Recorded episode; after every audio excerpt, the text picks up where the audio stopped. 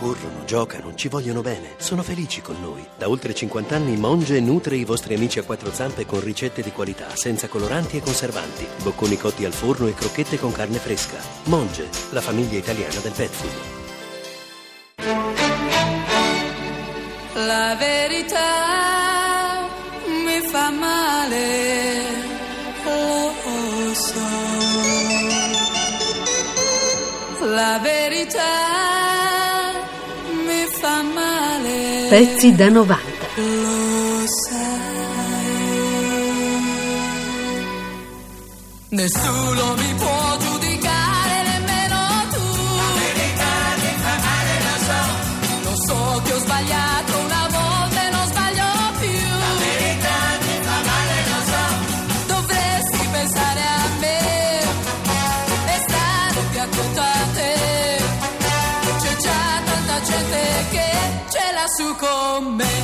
Sa perché? Radio 3, la grande radio. di vivere come può. La verità mi fa male, lo so. Per questo Al microfono di Chuck è l'ultima rivelazione del Festival di Sanremo, e cioè Caterina Caselli. Vorremmo innanzitutto una carta di identità di Caterina Caselli. Quanti anni ha, dove è nata, quando ha cominciato a cantare, come, quando, eccetera.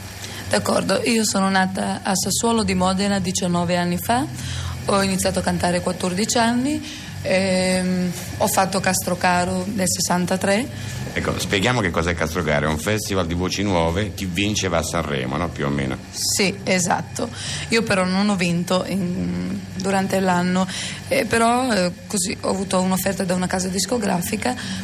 Poi in seguito sono stata in letargo per un anno e mezzo, di conseguenza poi ho fatto Per letargo che cosa intendi? Eh, letargo senza cioè fare niente mh, importante per televisione, parlo qualcosa di decisivo per la carriera.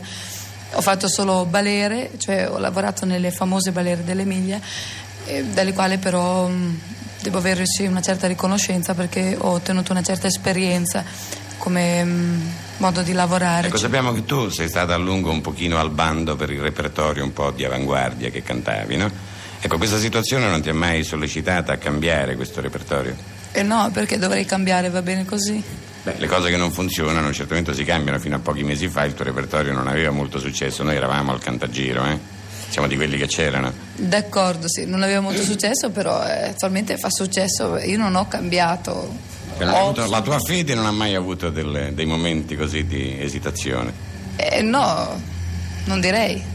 Oh, come mai hai pensato a crearti un complesso?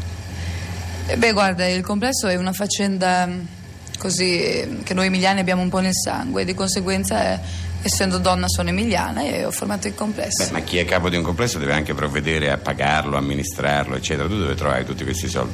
Eh, Beh, guarda, io sì, certo che non, non canto per niente, insomma, i soldi che prendo eh, li distribuisco il complesso. Beh, noi ci riferiamo sempre al periodo prima del boom di non, tu non mi puoi giudicare, eh? Beh, era la stessa storia, solo che mm, per ora Scala gli ridotta. elementi, sì, esatto, gli elementi ora hanno una cifra, allora ne avevano un'altra, io ne prendevo un'altra e allora ne prendo oggi, cioè prendo un'altra cifra, prendo un cachet abbastanza alto.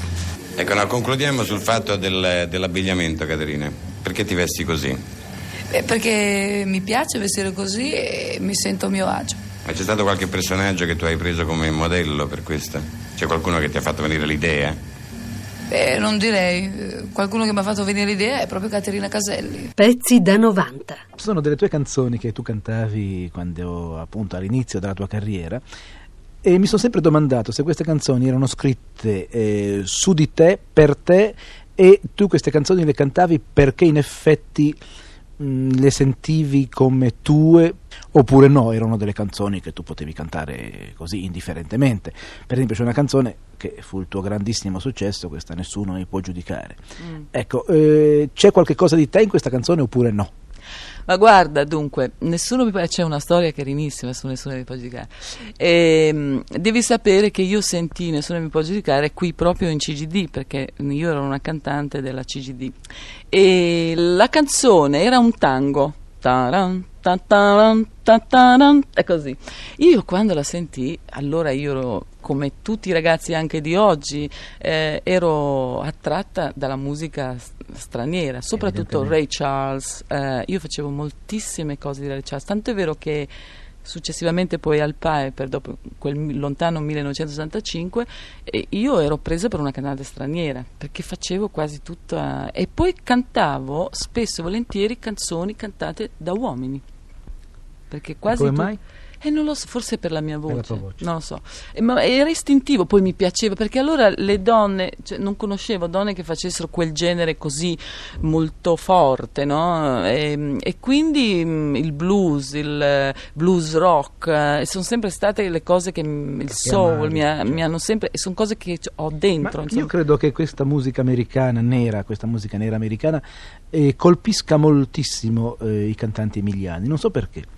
Forse c'è qualche affinità. Ma non lo so, guarda, bisognerebbe forse farne uno studio. È vero che molti mi dicono che la società, cioè che l'Emilia per certi versi, nonostante che politicamente sia come lo sappiamo, ma per certi versi è molto americana. E, e se tu vai a Rimini, insomma, c'hai tutte le scritte americane, sembra di essere a Miami, insomma.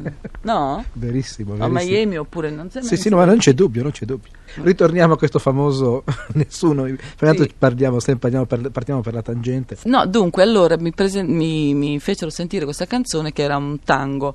Allora io, eh, in quel momento si suonavamo col gruppo a Bologna e, mm, e allora sentì questa canzone e io eh, dissi assolutamente io questa non la faccio perché è un tango, mi sembrava una cosa vecchissima. Allora cosa feci? In questo locale dove io mi esibivo tutte le sere e dove c'era, mh, c'erano ragazzi di Bologna, eccetera, per cui si, se poi si creano le famiglie, no? le, fam- le comunità più che le Certo. famiglie, nel senso artistico del termine.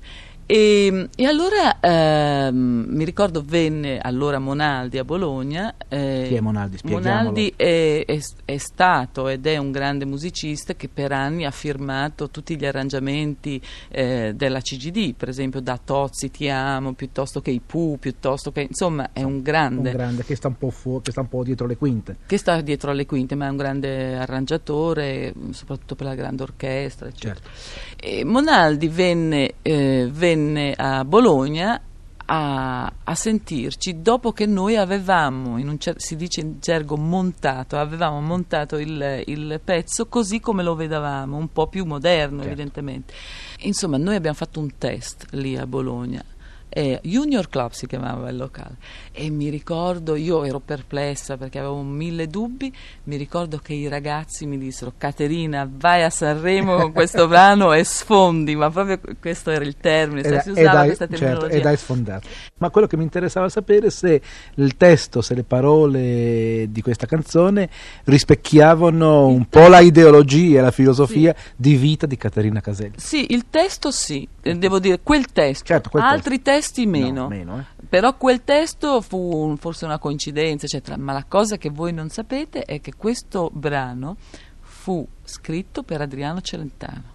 E Adriano, E non Adriano non lo fece, l- e voleva farlo, ma non lo fece all'ultimo momento perché lui compose una canzone straordinaria che rimarrà, secondo me, nel, proprio come evergreen, come un, un punto focale della storia della musica leggera italiana, che è il ragazzo della via Gluck. Pezzi da 90.rai.it